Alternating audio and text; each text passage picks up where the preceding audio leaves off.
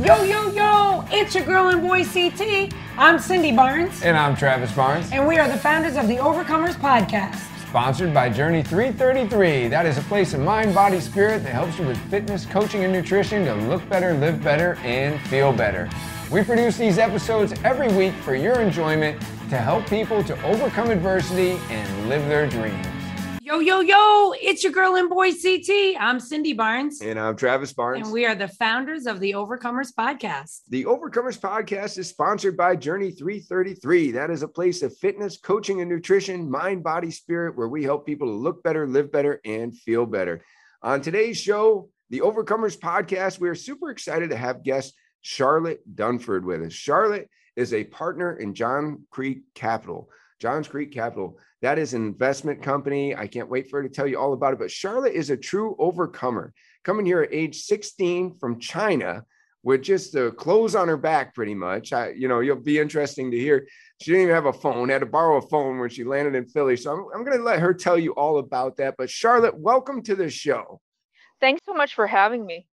Yeah, well, you're an overcomer, and we're, we're just excited that you could share with our audience about the success that you're creating for yourself, uh, despite such humble beginnings. In fact, if we could, could we start off at those beginnings? You know, what was the uh, what was the motivation uh, to come here at such a young age? And uh, you know, can you tell us a little bit about that story?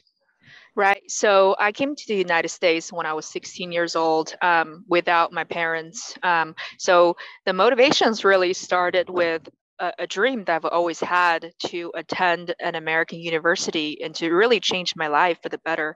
Um, the dream that I've always had when I was little, but never had the chance to. But at 16 years old, um, I felt that going to an American high school could really help me out um, in getting giving myself an advantage to get into a top university here in America. So that's why I pretty much went into the living room and told my parents that, hey, I'm I want to go to America for high school, and we already found a school. I applied and got accepted, and uh, you know they, they they were pretty opposed to it at, at, at first. Especially my father, uh, it's pretty difficult for him to let his only daughter, at 16, go abroad to a country where he doesn't speak the language of. I don't know a soul um, in the in, in the country and i don't really i didn't really speak english that much. And like you said i did not even have a phone. I lost the luggage in the way. That's a 20 hour journey um, in that economy class little seat that I uh, f- flew over. So, uh, but the, the, motivation behind it was really just to, you know, fulfill my ambitions to really make something out of myself, out of my life in the United States, and that's what I did. Um, fast forward 10 years later, um, I there through so many, many, many trials and mistakes and um, in a small successes along the way, uh, I would be able to, I, am able to stand here today and uh, be in the position uh, I am. So. Yeah, I mean, you're you're a successful woman, a successful investor, and we have lots to learn from that. I do have a question though that has a little bit to do with you know you arriving here in America and being so courageous as to do that.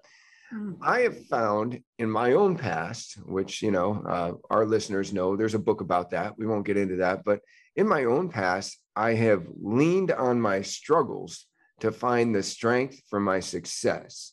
And so I was just curious if, you know, as you've become the ambitious woman that you are and, you know, success driven, um, what about your experience and being courageous enough to come to America and, you know, maybe any struggles that you had along the way? Um, do you kind of think uh, has helped develop the kind of character, uh, helped you become the woman that you are, if you will? Travis, I think you're you're spot on. I think um, is exactly the struggles that I went through, the pains that I went through, that made me who I am today. Uh, starting from how I was raised, the uh, the upbringing in in China. So I was born in a very small town of northeastern China, extremely cold. Pretty much uh, for six months of the year is in is, is, is winter, and the the kind of winter that you probably won't experience in you know uh, extremely cold climates. The, the, place is close to Russia and Japan and North Korea, so the, this little town is really doesn't have much of a future and is cold. And I grew up without heating, without I would have to, you know, you hear those stories of those those kids going to school in deep snow and walking to school for three hours, something that really was my story, and that's really how I grew up. And growing up, you know, one of the first memories I had really in, in my life, um, starting to have memories, is when uh, I, I, I would be so cold in the apartment. The apartment was so small, and I was just shivering in, in, in, in the coldness. So that's where I came from. And um, because of those hardships and because of, you know, the small apartment me and my family lived in and the, the dictatorship that, the, the, the, uh, that, that I lived under, the communist regime of China, um, all of that added together really just gave me this drive to say to myself that I really need to get out of this. I really need to give myself a better future and I don't care what my classmates say, what my friends say, what my family say. If they want to settle in a place that that's like this, maybe they have lost the will to fight. But for me, I didn't, and I, I just saw that there there are so many so many possibilities in this world. Maybe not on this land, but in a different land, in a new land, I could do this. So uh, I, I think all those you know you call it hardships uh, growing up definitely gave me the strength to go forward. And definitely when I arrived in the United States as someone with no resources, no connections, no relationships, no English skills, no money, um, just a child, I think that alone, that combination alone, gave me lots of struggles, obviously, in trying to adapt, living under someone else's roof, trying to um, make, you know, trying to understand how to survive um, in a society, in a place uh, where you don't know anyone you have to kind of make people happy. And understanding that from a very young age understanding the social dynamics of, of, of the circle that you're in trying to please i guess the right people to survive is all on a survival mode i think all of that really give me the resilience that i need today to be an entrepreneur that's awesome that's awesome you know one of the phrases that we use a lot at journey is that the way to succeed is to never give up uh, so that's uh, written on the walls of our franchise. And I think that to never give up really requires good perspective. If you've never had a struggle, you might give up more easily. But if you find yourself in certain situations where you're trying to make it in America, and you can think back to that cold, small apartment and uh, the communist dictatorship and just different things that you lived under, uh, you're able to say, you know, this isn't so bad. I, I can push on because I have a perspective of when things were even more difficult, right? Or you maybe right.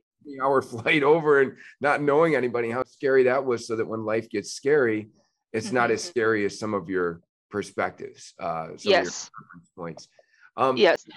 so how did that evolve for you? So you came over eh, you were uh, like on an exchange program is that what it was? Or like you know you no it was just straight up coming over. There was no one to exchange with. There's no program. So i just applied for a high school here in, in america. It's a small uh, small uh, christian school because you know as a non-us citizen at the time i am now but at the time i was an american citizen so i could not go to a public school. And that means i only had private schools to choose from. Obviously my family could not there's no way we could afford a you know legit not legit but really fancy public uh, private school. So we found a really tiny small uh, private school in, in in the middle of pretty much in the middle of nowhere. And uh, you know very very small school uh, in pennsylvania. And um, that was that was uh, so I, I, attended school there and I met my host family for the first time. Wonderful people, um, in 10 years ago now. And uh, I just remember the taxi finally picked me up and drove me to their house. Uh, I call it the forest because they're this wooded area and pulled up and they came out to greet me. And that was my first American encounter, really. Um, and then after that, I graduated high school. And uh, as I worked extremely hard to get done with my SATs and got into one of the top engineering college colleges in the nation, especially here in the South uh, at Georgia Institute of Technology. Um, and after that, uh, I took a job in uh, Alpharetta, Georgia, as a business analyst, and the rest was history as I started Johns Creek Capital, um, the mobile home park investment investing firm.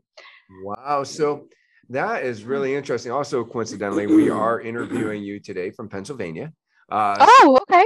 Yeah, so that's interesting. You know, life uh, kind of travels in different circles and uh, brings you back. Uh, so, you know, as you're talking to uh, some of our Pennsylvania listeners, I'm sure that they are identifying. Uh, you know, so, um, so yeah, let's let's talk just a little bit more about that, if you will. Uh, yeah. So, you went to school by trade to be an engineer. Right. Okay. And then after graduating, you became an investment analyst. Is that right? Right. So I got in as a uh, industrial engineering major, but I switched majors um, after second year of uh, college to be a business major, and then I graduated to be a business data analyst. Okay. All right. And so when you know when did we get to johns creek capital along the way? Like how, how did that come to be? Like you know so you know right. into that whole plan. Great question. So i've always wanted to be an entrepreneur. I've never been the kind of person to take a normal path per se. Just look at my you know how i my my my story uh, it's just not a normal path for for for a Chinese kid in in my small town of northeastern China. So um, I've always wanted to be an entrepreneur, especially in real estate, because you know, as as a Chinese person, I grew up, you know, not owning any property. We never own any properties because in China you actually cannot legally own any property. You lease it from the government for 70 years, and you have to give it back. So you don't have any control over any property. But here in America, you can actually buy property and it's yours. So that idea always fascinated me, and I've always wanted to own properties, uh, real estate. Uh, so uh, combining real estate and my entrepreneurial interests, um, after uh, immediately after I took the job um, I was a you know employee W two employee, so I used my salary to finance my deals. So I started with a single family home in the south of Atlanta, where um, to, to to to to start my first deal, and then after that I used the money that I saved and my 401k and my salary to to to qualify for another deal using bank loan, in a duplex. So that's my second deal. And uh, after a while, and after the second deal was successful, I thought you know I, I don't really want to wait to start my entrepreneurship uh, journey. I really, this is what I want to do. And some people, you know, some people, they want to be an entrepreneur, and some people they can't survive without being an entrepreneur. And I'm definitely the second, the second one that I cannot do much without being an entrepreneur. So that's really what I wanted to do. So I quit my job, really took the jump without much you know, saved up. I was married at the time. Well, I'm still married, but at the time, my husband was still a college student at Georgia Tech. We graduated from the same college. Um, he didn't have a job.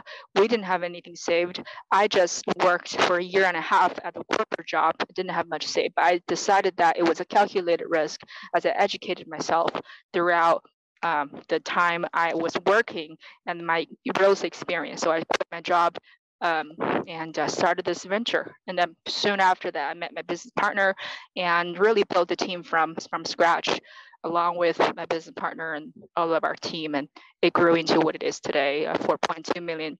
Right now, it's 4.7 million, over 4.7 million dollar investor subscription, and uh, 24 mobile home parks under our portfolio. That is amazing. That is amazing.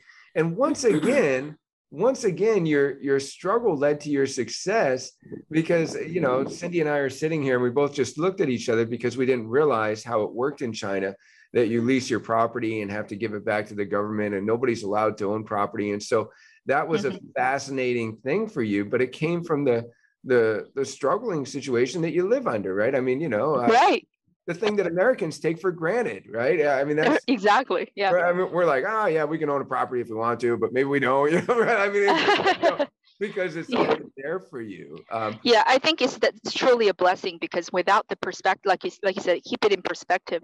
You know, I, I'm just extremely grateful for the hardships that I went through and where it came from because without that, I wouldn't know how precious it is to have what I have today. And I was naturalized as an American citizen this June, uh, 2021. So recently naturalized. So I, I, just remember in the courtroom, I could not believe the fact that I, that when the judge said that, announced that you are now a U.S. citizen, I just felt something changed in me.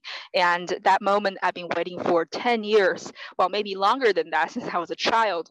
Um, and I was uh, this uh, the national anthem uh, played in the courtroom, I could not believe my eyes how far I've come. And I think it's important in life to really, you know, don't give up and achieve the things you want because once you achieve it, you can really look back and think, you know, at the time, I really thought this was a mission impossible, but indeed it is possible. And you can look back on what you did to make it possible. And then, then you can use that as a tool to make yourself more successful. I think that's extremely critical. Well, congratulations yeah. on your citizenship. that is just so cool. And, and thank to, you. And to hear how that was for you and, and how long it took and, you know, just the, the pride that you have over the moment and, uh, you know, that it was a dream fulfilled. That's awesome. And, and thank you. Know, I wanted to ask, you know, as you were able to take from your salary and save for your first deal and then do your second deal and then, you know, get a loan for that. And then you're, you talked about calculated risk. Do you feel that because of your circumstance that you grew up in, that you, when compared to maybe some of your uh, social circle, your friends or other people that you have knowledge of, that you were able to save a bit more than the average person in order to make this thing happen? Yeah, definitely. Uh, there are two things. One's one we can save a little bit more because you know I come from a culture that is a big deal in, in in the Chinese culture to save money. That's all they do. My parents, that's all they did. Save all their life. They would save one Chinese dollar, which is what, 10 cents to avoid AC con- air conditioned bus to just you know save that one dollar. So that's the cultural aspect of it. Another thing is um, the risk taking part, and I think something that it's stopping a lot of people is not just the saving money part, is the risk taking. They don't really want to take the risk, even if it is an educated risk, calculated risk, where there is a reward at the end. There's a lot of people don't want to take that jump because it is risky for them. And for me, uh, the reason I, I think the reason I was willing to take the risk is because I really went through a lot of interesting and difficult, dangerous situations, even. Um, so for me, nothing could be worse than what we what, what I had before. So I wake up every day now thinking that today is a bonus because you know the the day I became American citizen, my dream was fulfilled. So any other day I have is like an extra credit for me. So I don't really have any doubts, fear, or uh, risks. I, there's risks, but I don't have much fear over it because I know that whatever this comes to is going to be 100 times better than what I had growing up, what I had when I first came to the United States. So once someone goes through some extreme, I'm talking about extreme hardships, um, nothing really matters and nothing really seems as as bad as before. And you really do have the courage to go forward because of you know what you had before nothing stops you then yeah I, I think that you know what a combination for you to be a financial analyst that can analyze the risk but at the same time to have the perspective you want to talk about risk coming here from another country uh-huh. barely speaking english at 16 years old just with a dream uh, to motivate you and not really knowing what you would encounter and then of course mm-hmm. having the reference point of that uh, that's that's always helped me too i mean i've had uh, uh, uh, definitely been down to less than zero in my struggles and so my mm-hmm. reference point even during the pandemic when businesses were shutting down mm-hmm. i knew that i mm-hmm. wasn't going to go back to the worst spot that i'd ever been in in my life you know so um, exactly um, yeah yeah uh, so let's talk about uh, johns creek capital and uh, you know what you're able to do for yourself and others and and kind of sharing how um, you know your entrepreneurial mind meets your financial analyst mind and and how this uh, mobile home, home park investing has uh, become such a, a thing that you'd recommend others you know? Right. So um, as the audience, you, are listening, you you can probably tell that I do a lot of things off the beaten path. Uh, and Mobile Home Park is really an off the beaten path investment group, uh, inv- investment asset group, because um, when you think about investments, you think about you know real estate, oh commercial real estate, apartment buildings, uh, multifamily, single family, flip a house, all those things. But Mobile Home Park has really been a long ignored asset class, and it's really a niche. Um, and what we do, Johns Creek Capital, is we do something. Um, we're in the niche within the niche, which is interesting because when I got into real estate, got into mobile home parks, um, I, I thought, okay, this is really blue blue ocean strategy that there's not a lot of competition there, which is why it's profitable. And I really looked into it and thinking that, you know, I really don't want to go out there and compete with uh, people with um, those financial institutions with billions of dollars just to pour into an asset for a 3% return. I want to be in an asset class or a niche within the mobile home park niche where I can make money uh, higher um, internal rate of return. Um, so, so our parks are actually small to medium level parks, which is kind of a niche within niche and we are we our goal is really to develop a monopoly within this small niche which is important and then we can expand out of that. For now and from from when we started in 2020 uh, late 2019 early 2020 it's only been a year and um, we, we really grew rapidly in this niche and that's important as we go uh, forward into 2022 as economy uh, well, the COVID starts to, you know, recover and that the, its impact start to start to kind of like taper off, uh, we are looking forward to a even bigger 2022. So um, this niche is extremely attractive to me because again, it's off the beaten path and the high cap rate and not everybody's trying to chase after this one hot thing, which makes it better for, for investors like me who want to um, find the uh, diamond in the rough to make something out of it. And uh, we are, you know, our mission is to serve our investors well and establish um, the communities and provide high quality housing and that American dream of home ownership. And uh, really my dream to uh, a lot of hardworking people. Well, we are excited to be talking to you. Well, it's almost considered a ground floor time in your company, even though you've had so yeah. much growth already. Mm-hmm. Uh, you know, in the early stages, it's typically it's typically then that people are uh, going to benefit the most by you know uh, getting on board and that kind of thing. Uh, so, Johns Creek Capital, as far as your clients or or how people engage with uh, you know, uh, investing with you and that kind of thing. You know, how does that work? Do you serve clients all around the country? Do you serve clients all around the world? Do you uh, uh, take clients more specific to the area that you're in? How, how does that work? Yeah, currently most of our investors are, well, all of them are within the United States and all over the country um, mobile home park is really an all American asset. When you think about it, you don't really have any mobile home parks in other countries except for Canada.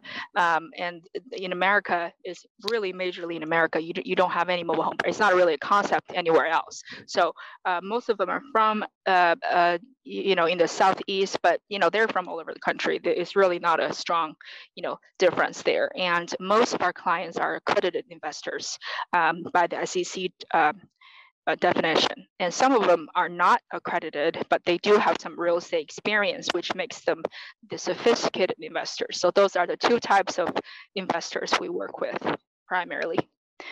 Okay. And then uh, there's something, uh, there's a, a, benefit to be learned, isn't there, about uh, the value of investing in lots versus uh, a regular, you know, property type investment as far as why you might uh, recommend that over the over another or if you could just yeah you know, compare great those. question yeah. yeah. so you know uh, mobile home park is a parking lot business the closest um, asset class i would compare it to is a parking lot and the trailers we call the mobile homes are parks on the parking lots so you get the lot rent from the tenants who own the homes so they are just like a car, right? The car owner would be responsible to maintain the, the, the, the car maintenance and repairs and making sure is, is, is brake lights are not off, all that good stuff. But uh, you know, as a parking lot owner, you're only responsible to, you know, charge them a lot rent for parking parking rates at your park park. So so mobile home park is the same exact same thing, except for the homes are much harder to move than an actual car.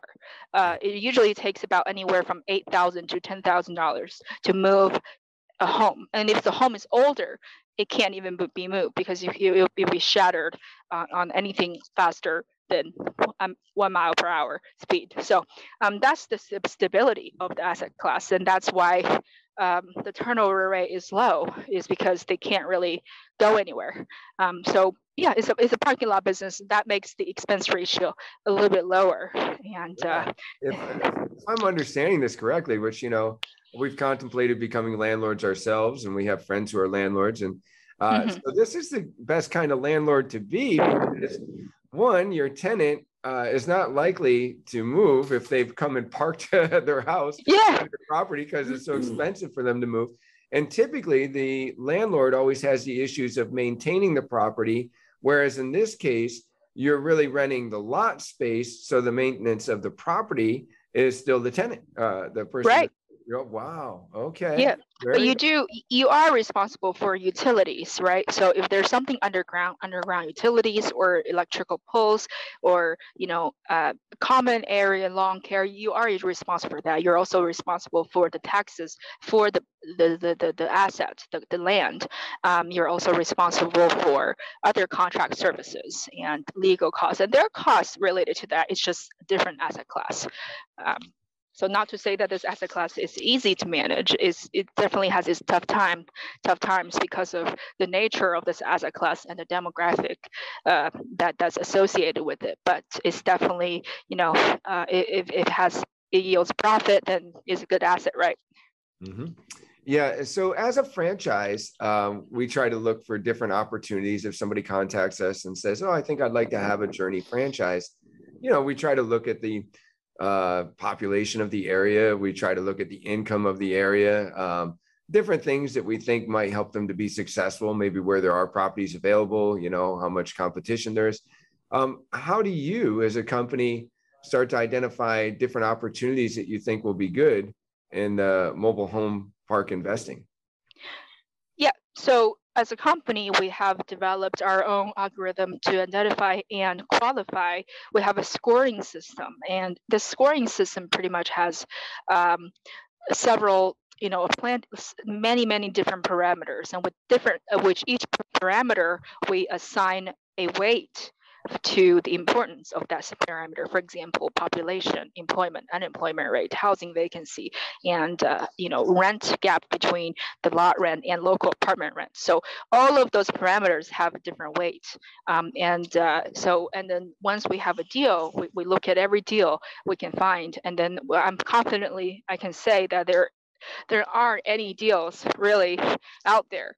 Um, if you can find it, we've most likely already um, underwritten it, either pursued it, made an offer, or done something with it. So um, so we, we process all of these deals like through this machine of our, our algorithm to qualify it or disqualify it by assigning a score to each parameter. And if it passes, it passes. If it doesn't pass, we'll move on to the next deal.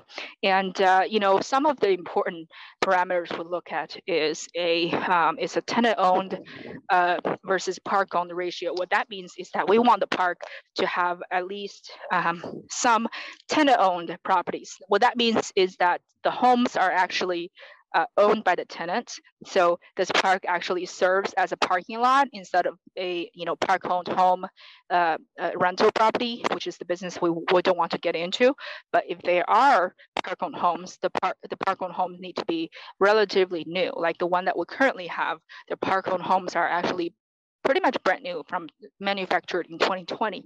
So that's that's very important because that really drives your expense ratio. Another thing we look at is the spread between the cap rate and the, the interest rate if you're getting a loan. For example, if you're getting a 4% interest rate, you want to make sure the cap rate you're buying this asset as is at least three to four points above your interest rate. And that's how you can yield uh, close to a 20% return is that you have to have that spread. Without that spread, you'll be bleeding out every money every every month. So those are you know one of two of the many many major parameters we use to uh, qualify our deals. Well, thank you for sharing those and mm-hmm. taking time to educate our audience. Is there anything else that you'd like to share today about Johns Creek Capital? Yeah, so Johns Creek Capital into 2022, we're extremely excited to, uh, we have grown tremendously over the past year and a half, um, two years almost. Um, it, it well pretty much a year and a half uh, from zero dollars to 4.7 million dollars in subscription so we're looking forward to continue to continue growing the company and uh, expand our portfolio and getting uh, you know uh, more deals at a faster speed with more investors and really delivering our results to our investors who, who invested earlier and we're actually in the process doing two of them. So if you would like to get connected with us to learn more about our uh, investment opportunities, please go to our website at johnscreekcapital.com and uh, you can fill out a form and, and or you can reach out to me directly. I'm sure uh, Travis would provide the email.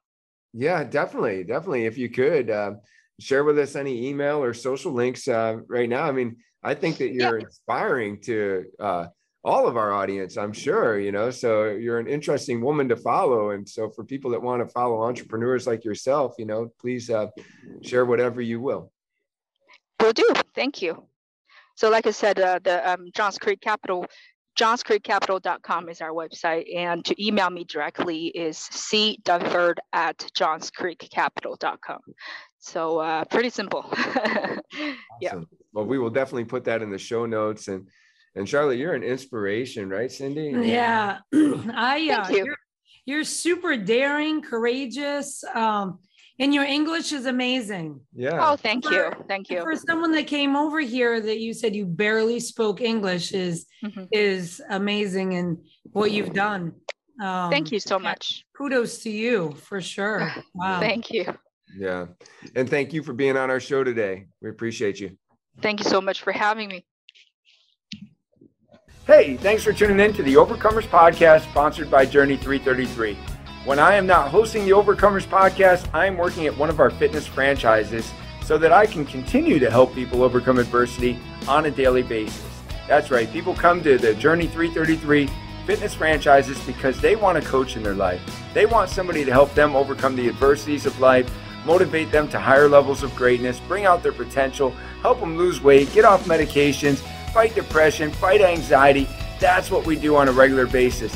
If you feel like you want your life to be about helping more people to overcome their adversities, if you feel like you're an overcomer and you want to create more overcomers, then maybe owning a Journey 333 franchise would be for you.